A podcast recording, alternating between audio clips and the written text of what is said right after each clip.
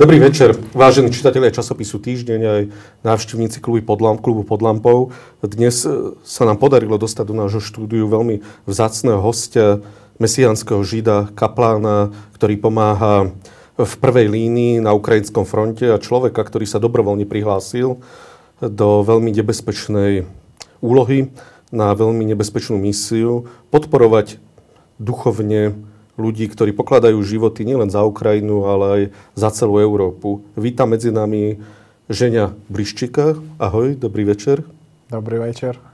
A keďže e, potrebujeme aj tlmočníka medzi nami, tak som veľmi rád, že pozvanie medzi nás prijal človek, pán Janika, ktorý zároveň je aj humanitárny pracovník a ktorý bude dnes to aj v roli tlmočníka, aj trošku takého hostia. Ďakujem. Vítam vás v diskusii blížny Michala Oláha.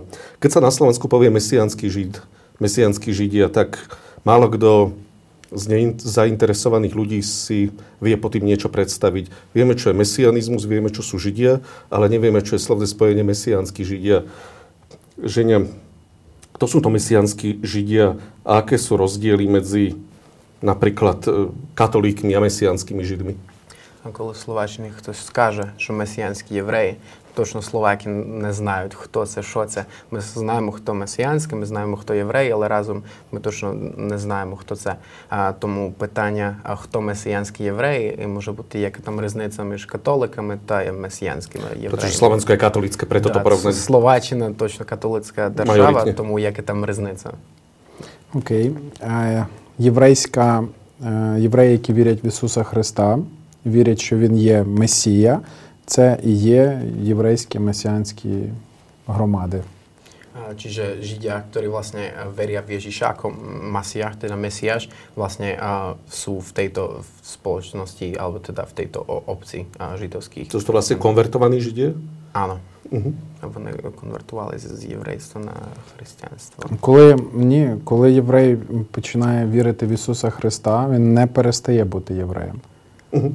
Čiže akože náboženstvom a vlastne už judaizmus a vlastne žid a neprestane byť židom, uh-huh. ale stáva sa kresťanom. Takže sú to vlastne židia, ktorí prijali vlastne ten príchod Ježiša Krista ako teda vykupiteľa, ako spasiteľa, ale naďalej pokračujú vo svojej židovskej viere, tak sa to dá? A, a tradícii, áno. A tradícii. Čiže, áno. Čiže oni neprestanú byť židom, keď uveria v Ježiša Krista. Ale považujú sa za kresťanov? Vy chresťané. Vy čujete si kresťané. Ili nie? Ми є євреями, які вірять в Ісуса Христа, і ми приймаємо всю Біблію від першої сторінки до останньої, і ми віримо, що все це Боже Слово. І Ісус Христос – це Месія єврейського народу. Він сказав, я повернусь, я є єврейський Месія, і ми його прийняли. Čiže my ako mesianskí židia vlastne veríme v plnosť Biblie, taká, aká je od, pre každý verš. A vlastne Ježiš a je vlastne Mesiáš židov a povedal, že ja sa vrátim. Uh-huh. Uh, to znamená ešte jednu doplňujúcu otázku. Veríte aj teda v knihy Nového zákona alebo Novej zmluvy? V Novej zmluvy točno verite. Dá. Uh-huh. Takže dá, to... my živám zjedno Nového zapovitu. Uh-huh. Rozumiem. Apoštol Pavel, uh, він коли писав послання до римлян, він говорить, я сам єврей, і він називає, з якого він коліна, і з якого він роду, і він уже живе в новому заповіті і каже, що я єврей, який вірить в Ісуса Христа. Так само і ми. Čiže keď apoštol Pavel písal listy do Rímanom, tak vlastne on sám hovoril, že ja som Žid a presne popisoval, že z ktorého kmeňa, z ktorého rodu. Čiže takisto aj my. Він вірив в Ісуса, але при цьому він залишився євреєм. Ano, čiže veril v Ježiša, ale napriek tomu ostal Židom, aj keď bol už v Novom zákone. Rozumiem. To znamená, že tým ste aj vysvetlili asi, aký je rozdiel medzi mesiánskym Židom a kresťanom. Takže vy ste naďalej pokračovateľmi židovskej tradície, ktorá ale teda uverila v Krista, pokiaľ kresťanstvo je úplne nové náboženstvo, alebo katolicizmus teda úplne ako keby nové náboženstvo, aj keď sami kresťania hovoria o sebe, že sú ako keby zreformovaní židia. Hej. Да, тому ви тоді не зупинили єврейство, але ви просто повірили в Христа, тому що християни просто почали свою типа релігію, а вони чуються так як реформовані християни, то є реформовані євреї також. Християни просто прийняли віру єврейську. Kresťania prijali židovskú vieru. Áno. K vašej práci, alebo k tvojej práci, že ty si sa prihlásil ako dobrovoľník do frontovej línie, kde pomáhaš v duchovnej službe. Vás je na tej frontovej línii, čo som mi hovoril, asi dvesto z rôznych náboženstiev. Nie ste len mesiánsky židia, ste tam, predpokladám, že možno pravoslavní popy, možno katolíci kňazi, možno evanjelickí kňazi a rôzni iní ľudia. Ty si sa však prihlásil ako človek, ktorý nie je ani rabín, ani kňaz, ani kazateľ. Čo ťa k tomu viedlo, že si sa práve rozhodol pre duchovnú službu a nerozhodol si sa možno pre prácu vojaka alebo humanitárneho pracovníka alebo pre prácu zdravotníka? Що там просто дуже багато людей, які на передову їздять, там двісті капеланів, які з різних католики, евангелики, але ти зробив цю децизію як волонтер, прийнятися до, до, ці, до цього служіння. І чому? Яка там мотивація? Чому не медик, чому не гуманітарний працівник? Ти як не, не священник, не рабин, яка там була мотивація твоя? Я приїжджаю на лінію. Я військовий капелан, це значить військовий священник. Ja som vojskový kaplan, to znamená, že som aj uh, vojenský kňaz. Uh-huh. Є люди, які займаються гуманітарною допомогою, є хто медик і інші люди, вони допомагають своєю професією. Uh, čiže sú tam rôzni ľudia ako medici alebo uh, humanitárni pracovníci, ktorí pomáhajú svojou profesiou. Я священник. Я сам князь. І я розумію, що людям на фронті потрібна допомога духовна, їм потрібно розказати, як молитись до Бога, як звертатися. Треба вислухати сповідь, сказати слова надії, підтримати, і це моя робота. А я розумію, що на тій фронтовій лінії та духовна допомога є потрібна. Є потрібне молитися, є потрібне говорити о тому, читати Біблію, а то то є моя робота. Коли я їду в певні підрозділи і вже з кимось я співпрацюю більше року, і вони кажуть, що вони не бачили іншого капелана, тільки мене. A keď už chodím do týchto rôznych jednotiek aj viac ako rok, tak stále mi hovoria, že nevideli iného kaplána okrem mňa na tej predovej línii. Ty si priamo sa pohybuješ v prvej línii, kde si priamo v ohrození života, ak tomu dobre rozumiem. A napriek tomu ešte zopakujem tú otázku, čo ťa viedlo k tejto službe, že nasadzuje život a zdravie. Rozumiem, že Ukrajina je napadnutá Ruskom, ale že chodíš až do prvej línie, že nechodíš možno do tej druhej, tretej línie, nesnieš v zákopoch, ale chodíš do miest, kde si priamo v ohrození života. Máš nejaký špeciálny dôvod, prečo chodíš takto blízko k frontovej alebo k tej nulovej línii? Що ти на на цій передовій лінії просто ризикуєш своє життя, своє здоров'я. А чому просто ти це зробиш як волонтер, що ти там йдеш і що ти це робиш, що ніхто тебе не скаже, що там ти їхав, а чому як чому ти це зробив? Тому що люди, які знаходяться там на першій лінії, вони теж ризикують своїм життям. Protože ті люди, які там знаходяться, так вони теж ризикують то своє, ten свій život. І я не хочу не хочу просто десь відсиджуватись в безпечному місці або допомагати людям, хто знаходиться в тилу. Я хочу йти туди, де найбільше потрібна допомога. А я не хочу len sedieť niekde v zázemí a v nejakej teplúčkej bezpečnej izbe a pomáhať iba tým, ktorí sú v tom zázemí, ale ja chcem naozaj ísť tam, kde je tá pomoc najviac potrebná. І я теж попадав під обстріли.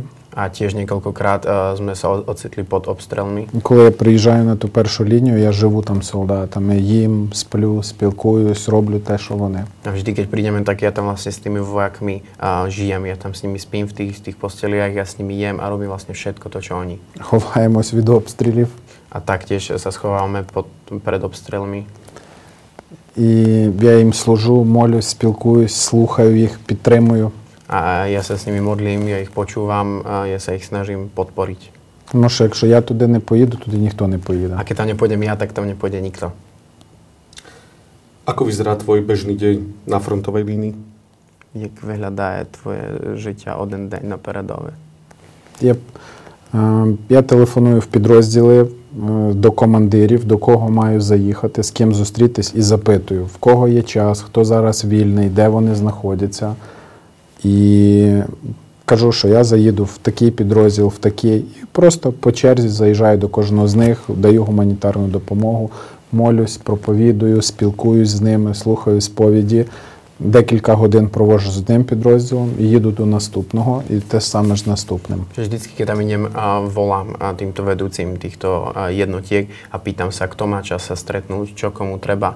A teda vždycky chodím od jedného, od jednej jednotky k druhej a stretávam sa vlastne s tými, s tými ľuďmi. Ale vždycky to mám dopredu komunikované, s kým sa idem stretnúť.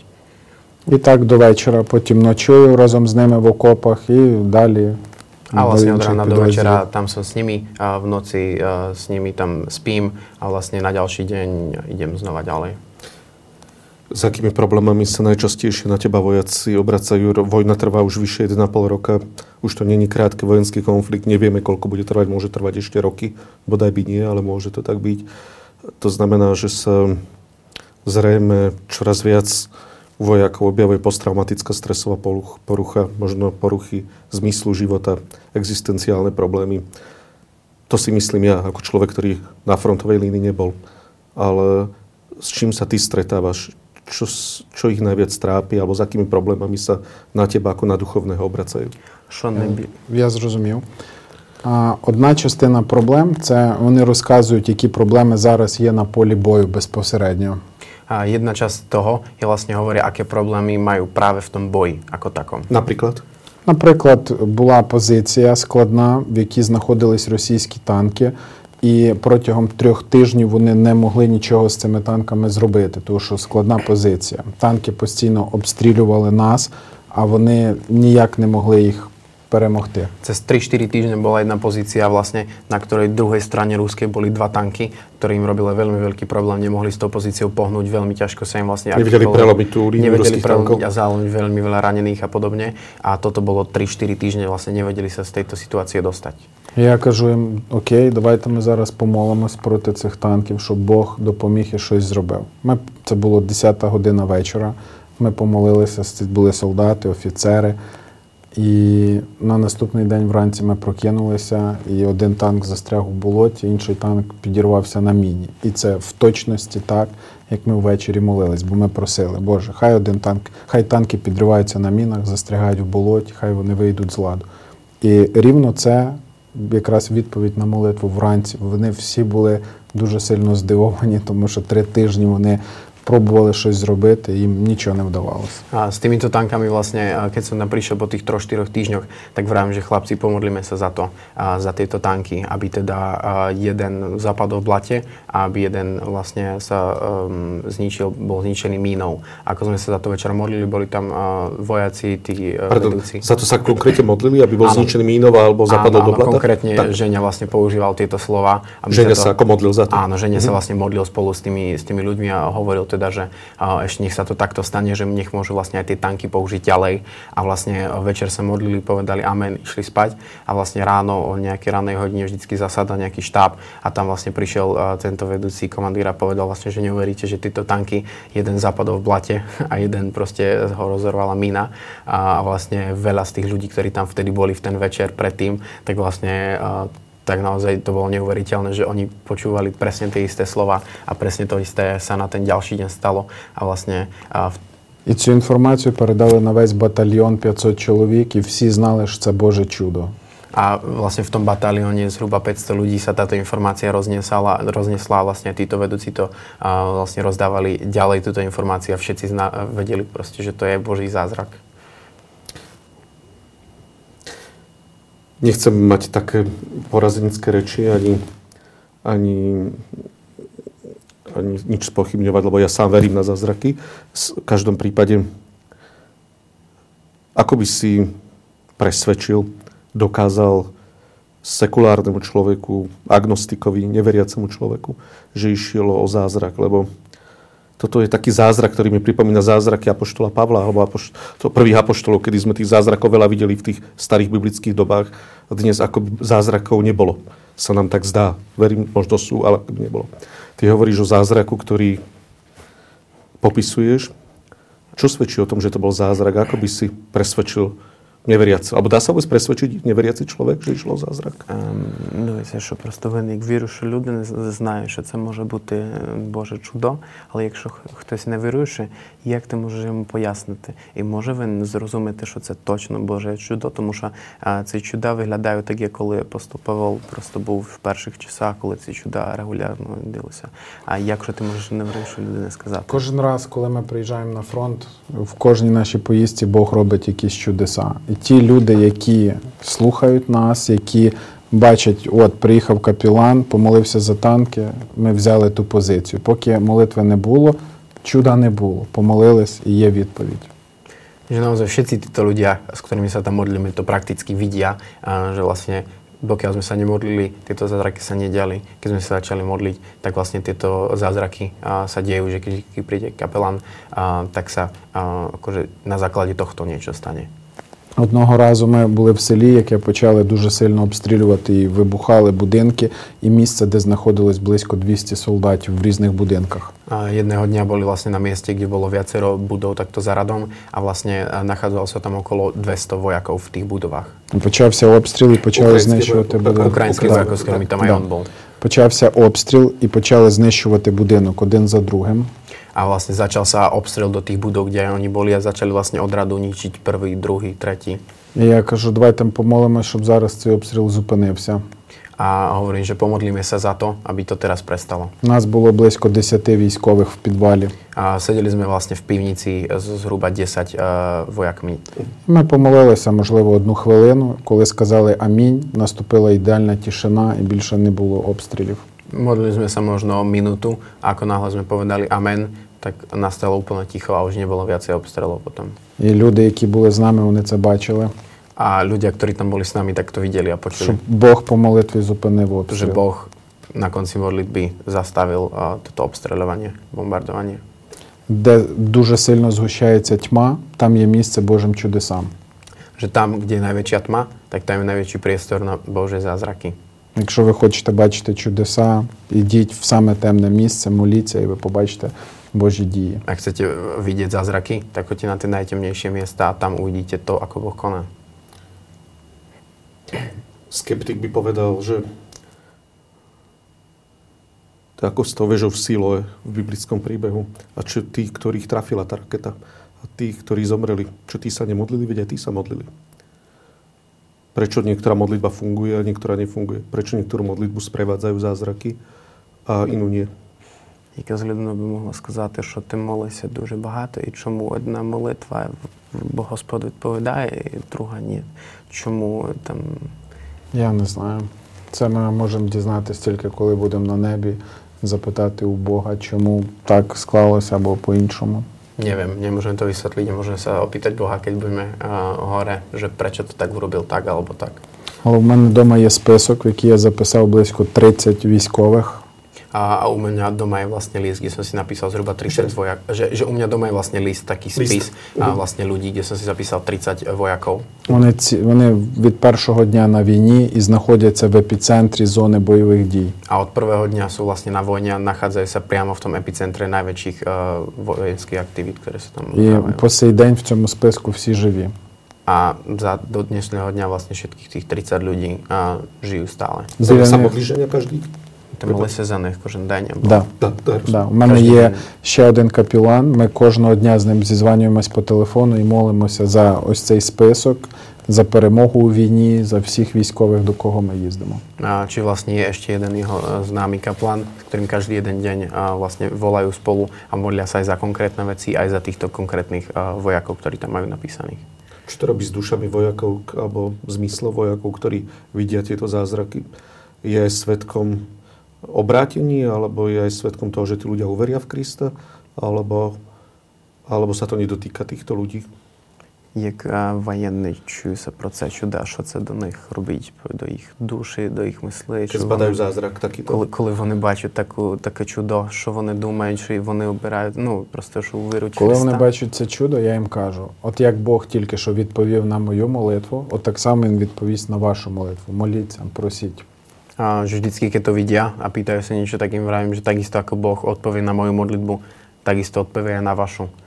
Коли я приїжджаю наступний раз на фронт, деякі військові підходять до мене і розказують, як вони молились, як Бог зберіг, як Бог спас. Наприклад, він був в будинку, вийшов з будинку, через півгодини туди бомба прилетіла. А він каже, мене Бог спас. A potom vlastne, keď prichádzam na tie budúce razy od toho, čo som im to povedal, tak vlastne za mnou prichádzajú vojaci, ktorí mi hovoria, že áno, modlili sme sa a napríklad uh, pol hodiny potom, ako odišiel z tej, z tej budovy, vlastne tam priletela raketa, že áno, modlil som sa. Ще один військовий сказав, що я в тих окопах молився більше ніж будь-який батюшка за все життя своє. A jeden ešte vojak povedal, že a, tak, z takej srandy, že v tých zákopoch som sa modlil oveľa viac ako hociaký pravoslávny baťuška kedykoľvek v kostole. Existuje niečo ako dobrá a zlá modlitba? Ako sa máme modliť? Dobrá, aby nás Boh vyslyšil. Je tam якась добра або погана молитва? Хороша чи плоха? Там є щось такого? Ako sa modliť, aby nás Boh vyslyšel? Jak молити се, щоб Господь слухав нас? Якщо ви просите про щось хороше і просите щиро, я вірю, що Бог чує ці молитви і він дасть на них відповідь. Ak prosíte za niečo dobré a prosíte tak úprimne, tak verím, že Boh odpovie na tieto modlitby. Коли я молився, наприклад, щоб Бог зупинив танки, я не молився, щоб люди в тих танках померли. Я молився, щоб Бог зупинив самі машини металеві. A keď som sa modlil aj za tie tanky, tak ja som sa nemodlil za to, aby tam zomreli ľudia. Ja som sa modlil za to, aby tie tanky uh, vlastne skončili, zastavili sa. Máš kontakt ako kaplán aj s nepriateľom? Aj s ruskými vojakmi? Nie. Nie. Ani v zajatí? V plene. V plenu? Nie. Nie. Nespilkoval sa. Mhm. Či aj tam nerobíš duchovnú službu? No v podstate tí kapláni majú rôzne úlohy. Niektorí sú v nemocniciach, niektorí Dobre. Sú vyslovene na toto. Čiže konkrétne, že uh-huh. v akej situácii. Pokiaľ hovoríš o sile modlitby, hovoríš o tom, že pokiaľ sa modlíme za niečo dobré, tak tá situácia na tom bojsku je veľmi problematická v tom, že ty sa vlastne modlíš za to, aby si zvíťazil nad svojim nepriateľom. Aby si zabil čo najviac nepriateľov, aj keď to znie tak možno vulgárne alebo tvrdo. Dá sa modliť aj za to, aby som tak s takým starozákonným spôsobom, aby som zabil, pozabíjal svojich nepriateľov, alebo nedá sa to takto formulovať? Дуже трудна задача молитися, щоб ми убили нашого ворога. А є можливо молитися так, що хай я убив ворога, як в Старому Завіті було. Є така молитва можлива? Ми молимось по-іншому. Наприклад, конкретно, що ми говоримо, щоб Бог обвалив лінію фронта ворога, щоб вони здались, щоб вони здавалися в полон або повертались назад, звідки прийшли.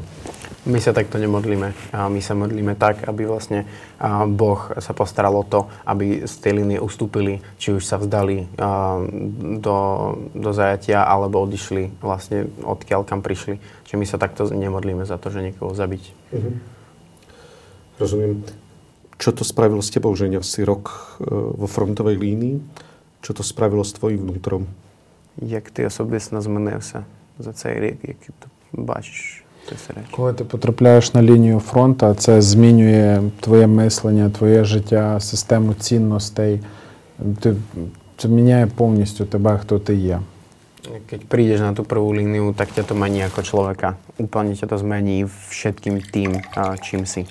Ako ho to zmenilo? A... Ти розумієш, що в житті справді цінно. Не матеріальні речі, не е, кар'єра, робота, зарплата. Ти розумієш, що все це второстепенне, воно відходить на задній план. Ти розумієш, що найцінніше в житті – це людина, людське життя, допомога людям. І от зараз він знаходиться в важкій ситуації на лінії фронту, він йде в бій, можливо, він звідти не повернеться, його треба підтримати, за нього треба помолитися, сказати якесь добре слово. І це витісняє просто все інше з твого життя. Ти розумієш, що ті речі, все неважливо, тому що сьогодні людина помре, і що толку з освіти, університету, роботи, найважливіше людське життя. Вtedy власне в тому моменті похопиш, že čo sú tie hodnoty, na ktorých, ktoré sú reálne dôležité. Čiže to všetka nejaká práca, nejaké peniaze, nejaká kariéra, všetko ide bokom. A toto vlastne pochopíš, že čo ti na konci dňa dôležité ostane je človek, ľudský kontakt a vlastne vtedy ti všetko ostatné príde ako nepodstatné. Preto sa stalo aj Žeňovi v jeho osobnom živote? Dá, ty osobistno tak zrozumil, dá? Dá. Že on, on osobne pochopil, že akékoľvek vzdelanie, kariéra, vlastne, že nič nedáva zmysel, keď človek jedného dňa zomrie. A všetko sa skončí. Je jeho úlohou aj pomáhať zomírať ľuďom? Že pekuje sa pro ľudí, akí, no, že oni už idú pomerti, alebo že ten... Na frontovej línii, či А і так то допомагаєш? Ти не займайся людьми, які вже йдуть померти. Ти просто з, з... їхнім сім'ям чи як їми, які вже люди ранені, вже знаєш, поранені. Якщо це був мій близький друг і він поранений, то я поїду до нього в госпіталь, провідаю його, помолюсь, привезу якісь фрукти, буду провідувати. Якщо ця людина уже померла, то є інші капелани, які займаються похороном. Čiže a, a pokiaľ sú to, áno, že pokiaľ sú to jeho kamaráti, tak vlastne a, aj zaoberá sa potom, že pomáha tým rodinám, ktoré, ktoré zomreli, vlastne ktorým zomreli ľudia, manželia alebo ktokoľvek, ale vyslovene, že ak to nie je niekto z tej jeho skupiny, s ktorým mal nejaký osobný vzťah, tak vlastne a, na to už sú iní ľudia v tom zázemí. Čiže keď je to niekto blízky, niekto s kým mal vzťah, tak vlastne a, pôjde za ním aj hoci kde, ale pokiaľ to je niekto, koho nepozná, tak na to už sú vlastne... Zažil si aj niekedy beznádej a frustráciu, že si sa hneval na Boha? Počas toho, ako si na frontovej línii? Для чого того часу, що ти на передовій, що в тебе були якісь, що ти не мав надії, що ти на Бога був такий просто... Ні. А, я відчуваю сум, мені сумно, коли люди вмирають, коли тих, кого я вчора бачив, передавав йому гуманітарну допомогу, я дізнаюсь, що його сьогодні вбили за отак один день. Мені сумно від цього, але от прям таке сильне розчарування, це вже якась дуже крайня відмітка.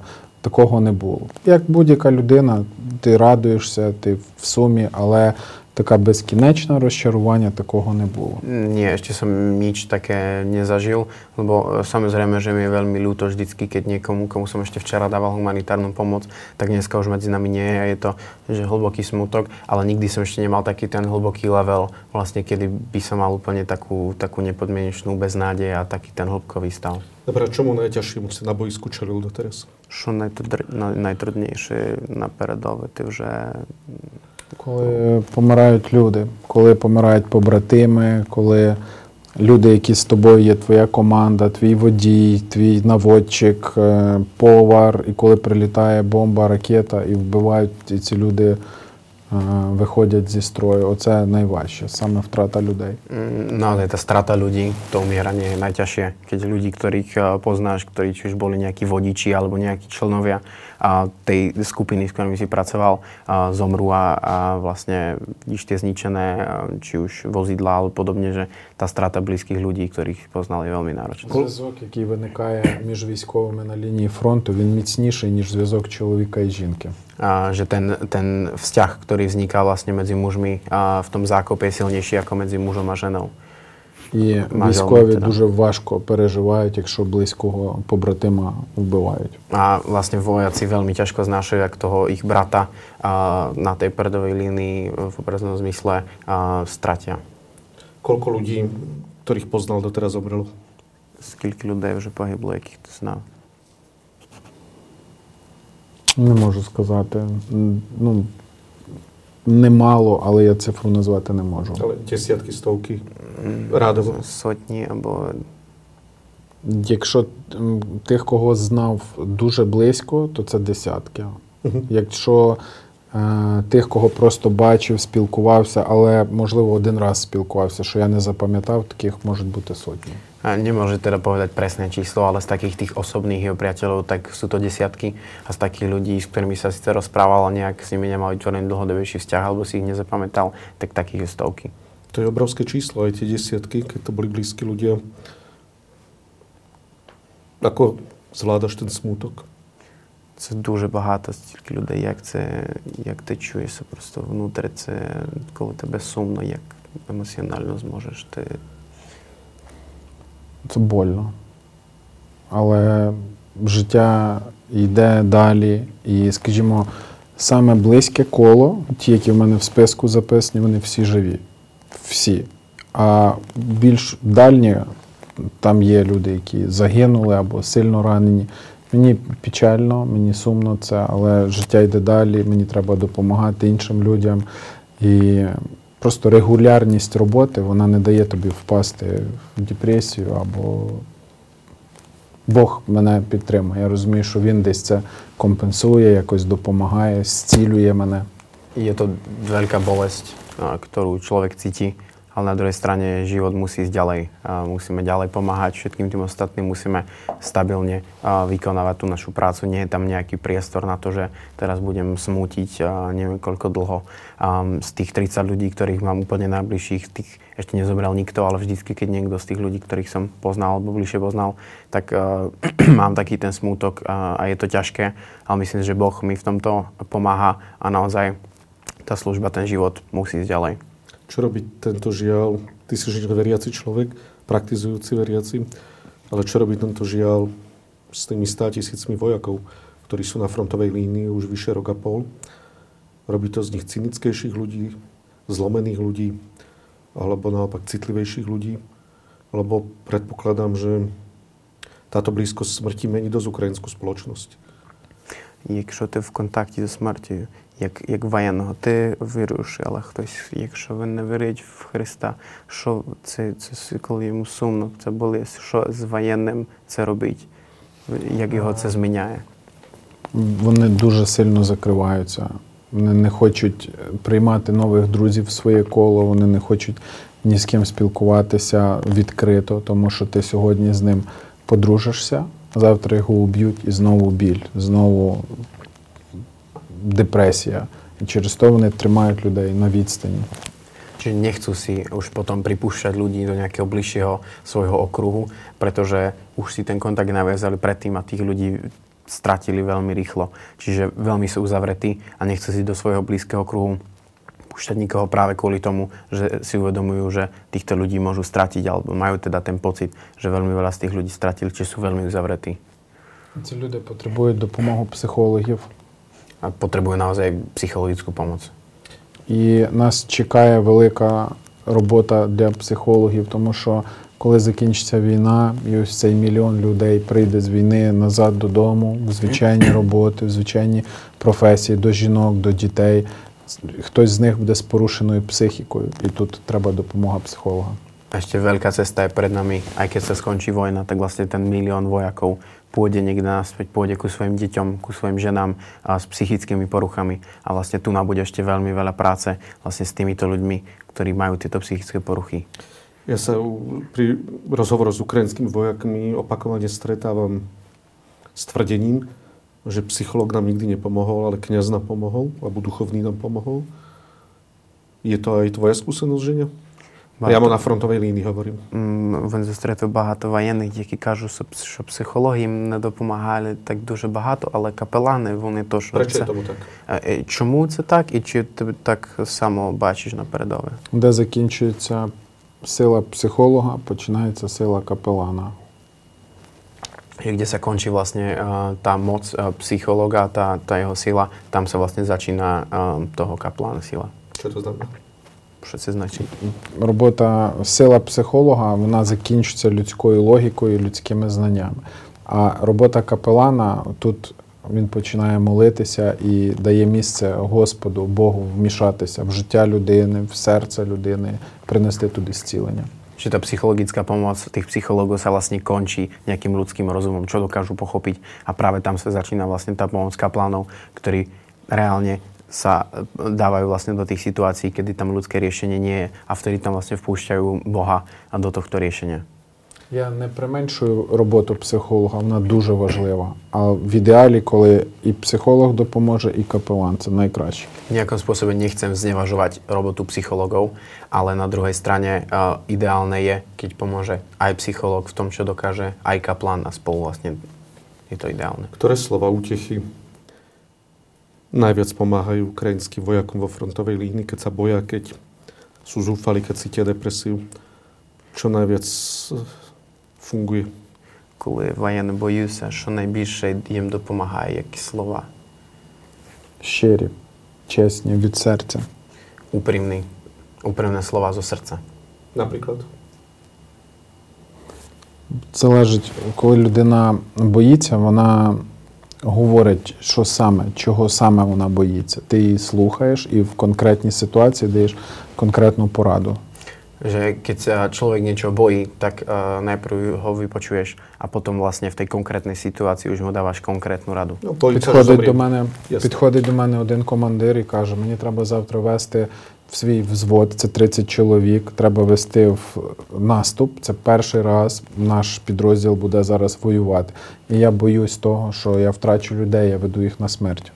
Keď vlastne vedúci tejto jednotky za ním príde a povie, že zajtra bude musieť previesť týchto svojich tridsať ľudí a prvýkrát idú vlastne bojovať a vlastne do tej protiofenzívy, tak bojí sa, že ich tam vlastne vedie na smrť.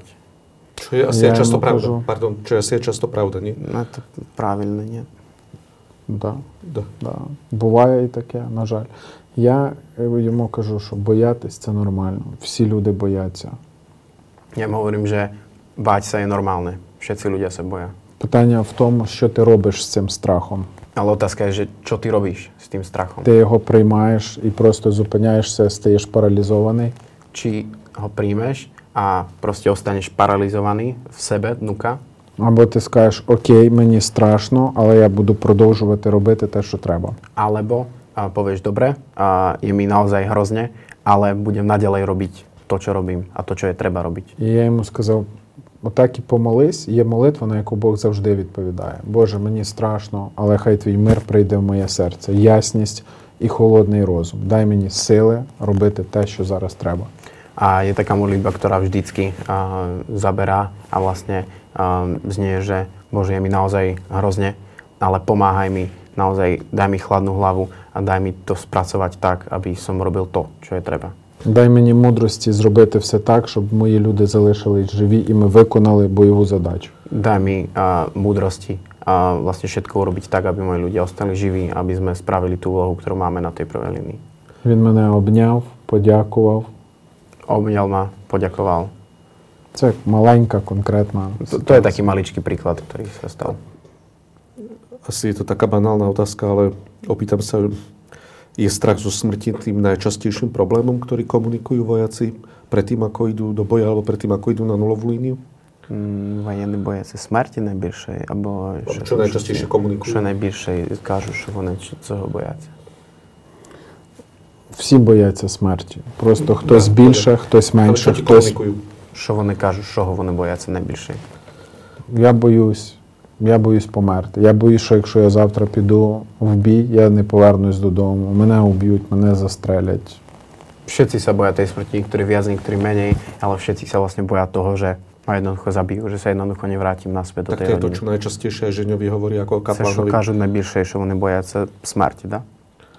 Із всього, що вони говорять, strach smrti je najčastejšie. Z toho všetkého, čo hovoria, tak najčastejšie je to strach zo smrti. Ako im pomáhaš prekonávať strach zo smrti? Jak ty im dopomáhaš? Prekonať strach zo smrti? Да. Я розказую їм про чудеса, які зробив Бог в кожній моїй поїздці, які Бог робить чудеса. Я говорю їм, моліться і просіть, щоб Бог для вас зробив чудо, щоб Бог накрив вас своїми руками, коли будуть йти обстріли, міни, снаряди, кулі, щоб Бог закрив вас отут, оцей метр квадратний, де ви стоїте, ніякий осколок не прилетів. A ja vždycky hovorím o tých zázrakoch, ktoré sa diali, ja vždycky vyzývam na to, aby sa modlili. Aby sa modlili o to, aby Boh ich prikryl svojimi rukami a na tom štvorcovom metri, ktorom stoja, aby tam neprišli žiadne rakety, míny, akékoľvek kalibre a náboje, aby tam nič nepriletelo. Takže to, čo robíš, Ženia, je, že učíš sa ich modliť sa? To je to, čo im najviac pomáha? Tá, čo ty robíš, sa ty ich včítaš modliť sa? Dá, tomu, že vše inšie im kažuť komandéry, čo robíte. Áno, alebo všetko iné im vlastne hovoria tí ich nadriadení, čo iné majú robiť. Modliť, nadieť na Boha, prosiť Boha pro dopomohu. Modliť sa a nadiať sa Boha a prosiť ho o pomoc. Väčšina vojakov príjma túto radu? Oni priňali všetci. Všetci. Všetci. Vsi. Uh-huh. Takže aj ateisti? Атеїсти. В окопах атеїстів немає. В закопах не є атеїсти. За весь час, що я їжджу на фронт, і всі, серед всіх, з ким я спілкувався, молився, дві людини сказали, ми не хочемо молитись. За цілий час, ako som vlastne chodil za všetkými týmito vojakmi, tak mi iba dvaja ľudia povedali, že nie, my sa nechceme modliť. Вони якісь язичники, буддісти. A možno boli nejakí, nejakí budisti, nejaké iné náboženstvo, pravdepodobne. Okej, nemá problém, не хочеш, це твоє право. Ясно, úplne v poriadku, nemám problém, máš na to právo. Ja kapelán, ja ne zastavляю, ja ne навязую. Я нікого akoby nenútim, alebo nemám nejaké... Стоїть переді мною підрозділ, там, tridsať, sto, štyristo чоловік. Keď predo mnou stojí nejaká jednotka, tridsať, sto, štyristo ľudí. Ja кажу, хлопці, помолимось. A hovorím, že chlapci, pomodlíme sa. Oni кажуть, да. Hovoria áno. Кажу, повторяйте за мною. Hovorím, opakujte po mne. Je prosto chor taký. A, čo sa modlia väčšinou ako modlitbu? A, a potom vlastne znie taký chor, šo vy molete sa... Pre štyristo vojakmi. štyristo воєнних, що ви молитеся? У нас є така пластикова карточка, яку ми роздаємо кожному військовому. І там записана молитва, яка умовно називається «Господь всемогутній». І... Hej, že vlastne máme takú plastovú kartičku, uh, ktorá sa volá Boh všemohúci. A vlastne na tej kartičke je teda taká modlitba. І слова цієї молитви. Господь всемогутній, я віряю тобі своє життя. Боже всемогутній, дам тобі свій живот. Своїх рідних, свою сім'ю, своїх дітей. Своїх родних, свою жену, своє, свою родину, свої діти. Я прошу, захисти мене, оберігай мене. Просим, охрань мене, захрань мене. Прости мені мої гріхи. Опусти мені мої гріхи. Допоможи боронити Україну. A pomôž mi obrániť Ukrajinu. Taká suť, približne taká molitva. Viac menej takáto modlitba. I my čítajme tú modlitbu všetci razom. A všetci spolu čítame túto modlitbu, všetci tí ľudia, ktorí tam sú. Takým činom ja ich znajomlю s modlitvou. A aj takýmto spôsobom ich zoznamujem s touto modlitbou. І кажу, ви вже один раз тільки що зі мною помолились з цієї карточки, коли я поїду, ви можете далі брати і молитися з неї самі вже, без мене. Ви один раз вже це зробили. Vrám, že raz, raz ste to už urobili, tak a, ak chcete, máte tu na tej kartičke, môžete sa to modliť aj bezo mňa. Ale це просто приклад, і сама краща молитва – це своїми словами. Ale to je iba jeden z príkladov, ale naozaj najkrajšia modlitba je svojimi slovami. Від серця. Zo srdca, úprimne. Je to tak, že človek, ktorý sa modlí, praktizuje vzťah k Bohu, má väčšiu šancu na prežitie na frontovej línii? A či ty думаєш, що віруєш людина, яка молитися на передове, ну, краще не втрати життя, як не віруючи, що в них просто вони захищає Господа? сто відсотків. сто відсотків. Причому тому так? Чому ти думаєш це так? Я вірю в те, що Бог захищає людей, в те, що Бог чує молитви. Ja verím v to, že Boh zachraňuje ľudí a že počúva modlitby. Ale predsa Boh miluje aj veriaceho, aj neveriaceho. V čom je rozdiel? Hospod ľubuje všich, verujúcich, neverujúcich. Де там різниця? сто відсотків. Де там різниця? Але в Біблії написано: "Просіть і буде дано вам". А сто відсотків, že naozaj miluje všetkých, ale v Biblii je napísané, že proste a bude vám dané. Якщо одна людина молиться і просить постійно: "Господи, допоможи, збережи, спаси". Ak sa nejaký človek modlí, že Bože, ochraň ma, pomôž mi, spas ma. Ja verím, že Boh čuje tú modlitbu. Ja verím v to, že Boh počuje túto modlitbu. I dopomôže mu. A pomôže. Vnímaš to aj pragmaticky na boisku, takže naozaj títo ľudia častejšie prežijú? Keď sa pozrieš na to, treba štatisticky alebo číselne? Po povode statistiky, či ty sa báčiš na передове? Ось ці тридцять чоловік, за яких я молюсь, вони знаходяться в тих же самих бойових умовах, що їхні побратими. S statistikami je to ťažké, ale za tých tridsať ľudí, vlastne, ktorých sa ja modlím, tak oni sú v takých istých podmienkach, ako tí, tí vlastne spolubojovníci, bratia. Біля них сотні поумирали. А stovky vlastne z týchto ich spolubojovníkov zomrelo. А вони до цих пір живі. А вони до тієї хвилі живі. Наприклад, один командир є, і він їхав в грузовій машині, в яку вистрілили великою снарядом великим противотанковим. A bol jeden vedúci vlastne tejto jednotky, ktorý išiel uh, takýmto väčším vozidlom na prepravu a vlastne uh, trafila ich uh, jedna protitanková veľká raketa. Ja za neho moлився, він мене в списку. A ja som za ňu modlil, je v tom liste. Номер один в списку. Число jedna на том листі написаний. І в тій машині були люди, які погибли, в яких були відірвані ноги, руки. A v tom aute, v, tej, v tom veľkom vozidle, ktoré trafila tá raketa, vlastne boli ľudia, ktorí ostali bez nôh, bez rúk. Raketa preletela priamo jemu za spinu. A tu na vlastne poza chrbát mu vlastne preletela tá raketa.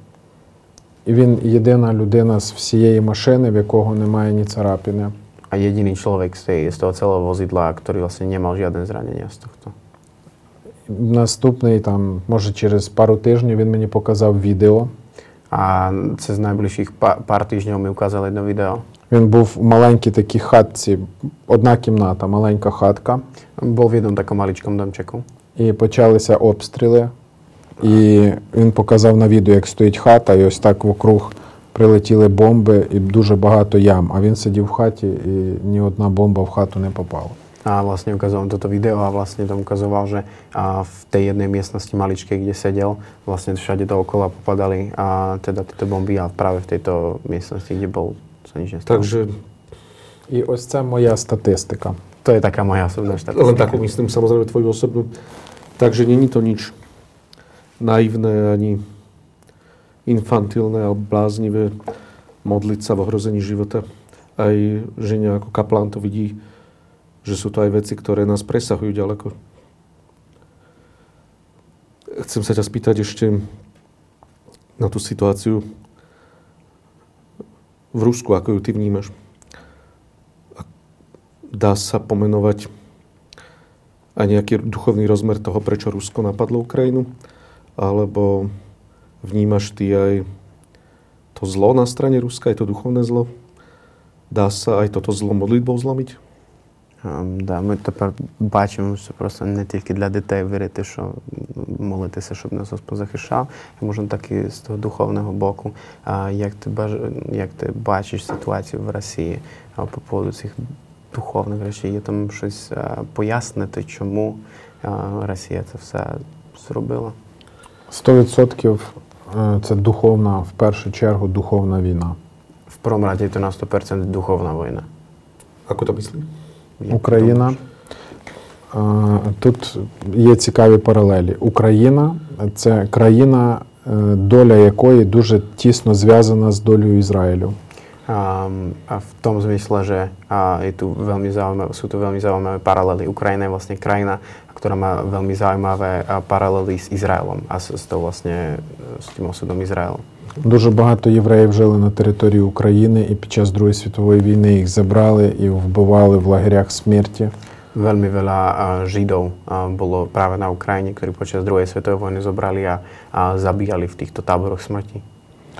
Тепер єврейські общини почали масово рости і підійматись на територію України. A teraz židovské obce sa začali masovo vlastne narastať na, na ukrajinskom území. Myslíš na tých tridsať rokov po revolúcii? Відколи Україна стала вільною після розпаду ес es er. Так, так, розумію. І знову прийшла війна саме на території України, де знову почало підійматися і процвітати єврейське життя. Áno, čiže teda po, po nezávislosti Ukrajiny znova toto narastalo a znova prišla vojna, kde vlastne aj Židia sa musia báť o svoj život. Почалась війна в Україні і почалась війна в Ізраїлі. А зачалася війна. Які там сувіс? Де там паралели? Росія напала на Україну і почала якби духовна паралель в тому, що ворог хоче задавити єврейське життя. A duchovná paralela je tam v tom vlastne, že ten nepriateľ chce zničiť aj židovské životy. Але християнське, місіянське. Да, це, це не важливо, євреї або християни, це воно хоче... Це важливо, тому що коли євреї масово будуть, в, де вони знаходяться в різних країнах, приймати Ісуса Христа, це наблизить кінець. A, čiže je to dôležité, že vlastne sú to aj Židia, lebo vlastne keď budú Židia prijímať Ježiša Krista, tak vlastne aj podľa tých biblických proroctiev príde a, koniec. I to duch antisemitizmu. Aj to duch antisemitizmu. Який під час Другої світової війни вбивав євреїв. А, який під час Другої світової війни нічив а забивав жидів. І зараз, коли Україна – це епіцентр в світі пробудження євреїв, які вірять в Ісуса. A teraz, keď Ukrajina je vlastne centrom tejto viery Židov, ktorí veria v Ježiša.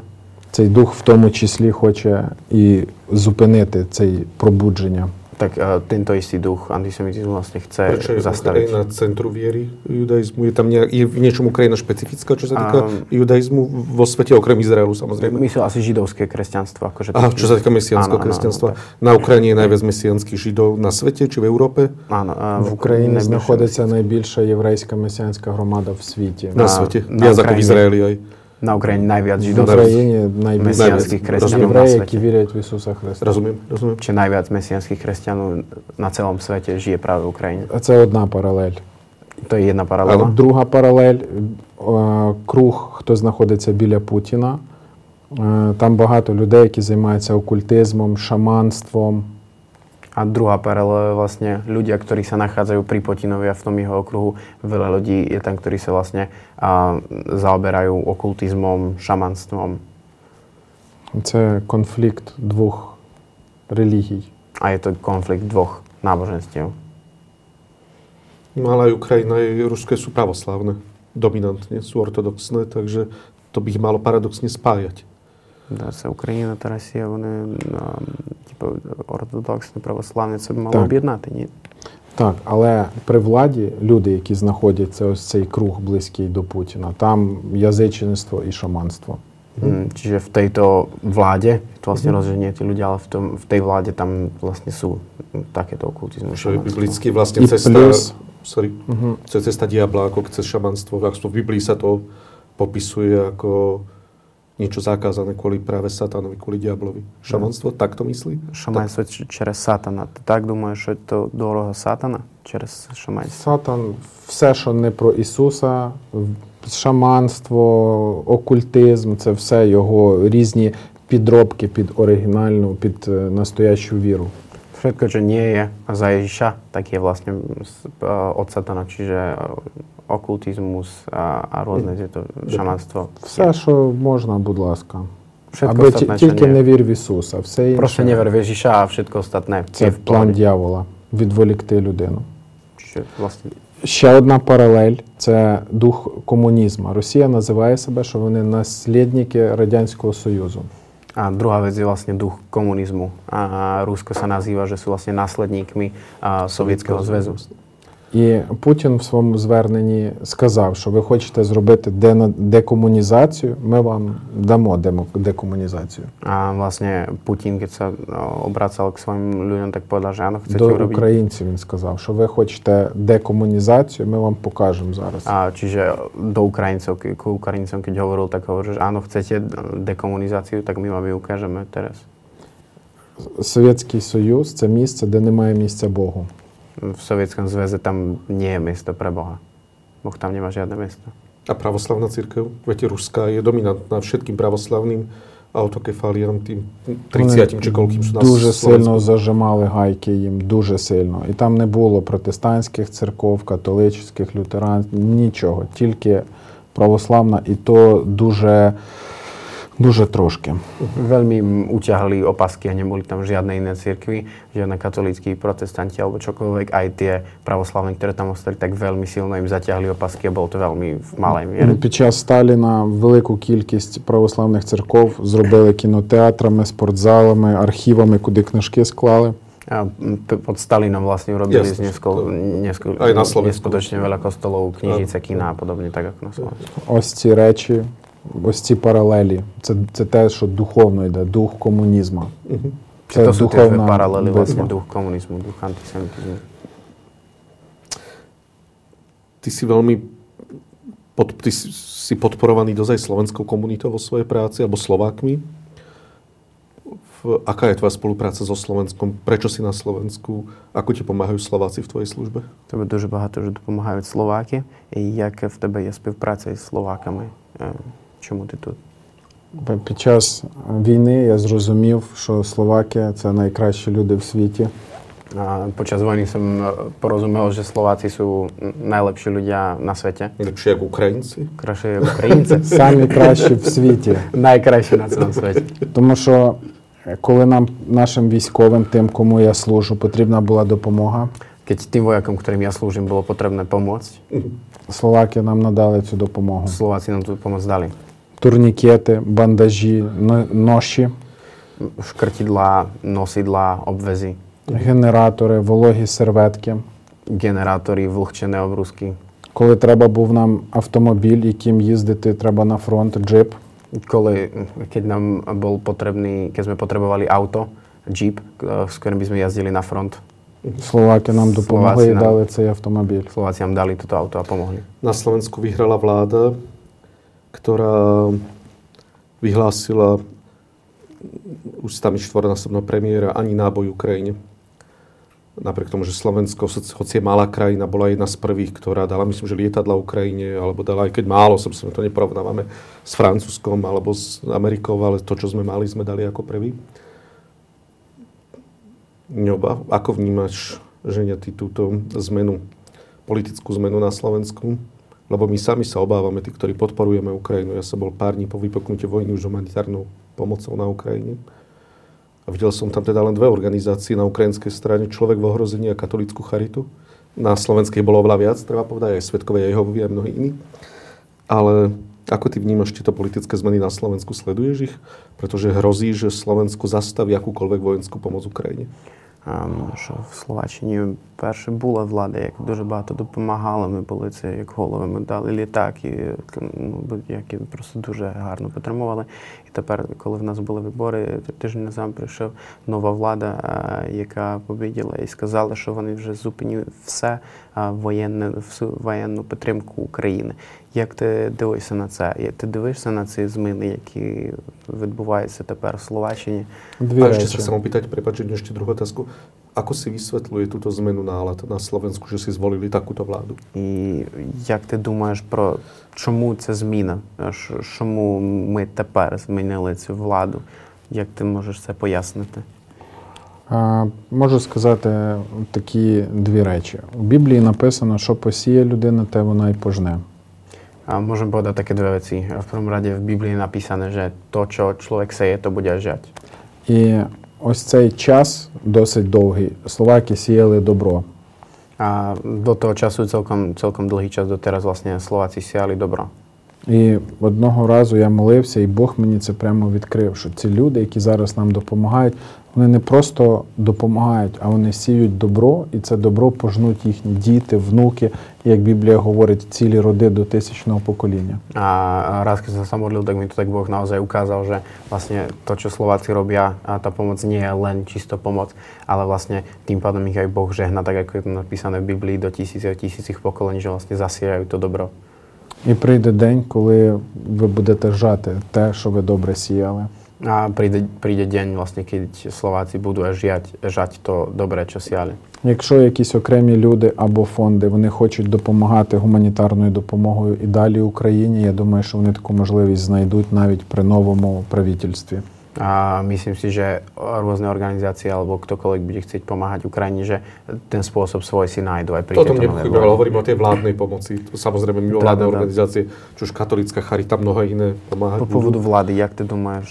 Jak? Ja neznám. Ako si vysvetľuješ takúto zmenu postoja, že Slovensko, ktoré naozaj patrilo, my sme boli štvrtý v pomere k počtu obyvateľov, ktorí najviac pomáhali Ukrajine zo začiatku vojny, samozrejme v rámci veľkosti našej krajiny, hej. A zrazu je tu vláda, ktorá je protiukrajinská. Je členom vládnej strany politik Andrej Danko, ktorý otvorene, otvorene obhajuje stalinizmus, putinizmus, ktorý otvorene sa stretáva s ľuďmi s veľmi blízkych teda tajným službám Ruska a otvorene teda hovorí, hlása ten ruský narratív. To je človek, ktorý boskával ruku Putinovi. Як ти можеш пояснити типу, цю владу? Тому що в нас тепер людина в владі, яка він точно відкрито каже, що сталінізм дуже гарний, що він просто в нього релації там до, до людей Кремлю, він бускавав там руки Путіну.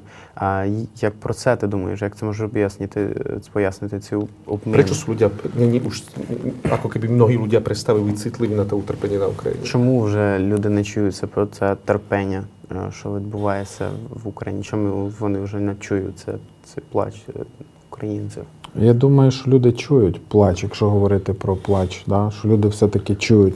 Е, є е, якби є робота пропаганди Росії, да, як вона подає новини, що потрапляє в інформаційне поле, що люди читають і як вони це викручують. На жаль, російська пропаганда машина, вона працює досить добре.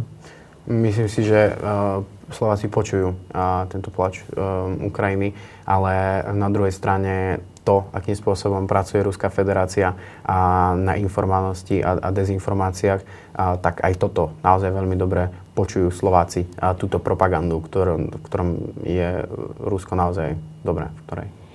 Ja думаю, що якщо Бог відкриє якісь двері, то їх ніхто не зможе закрити.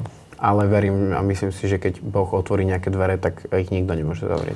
Čo bude v politici, kto zajme jaké miesto, kto jaké línie bude vyberať, ja neznám, ja nie je politickým expertom, ja nemôžu to komentovať.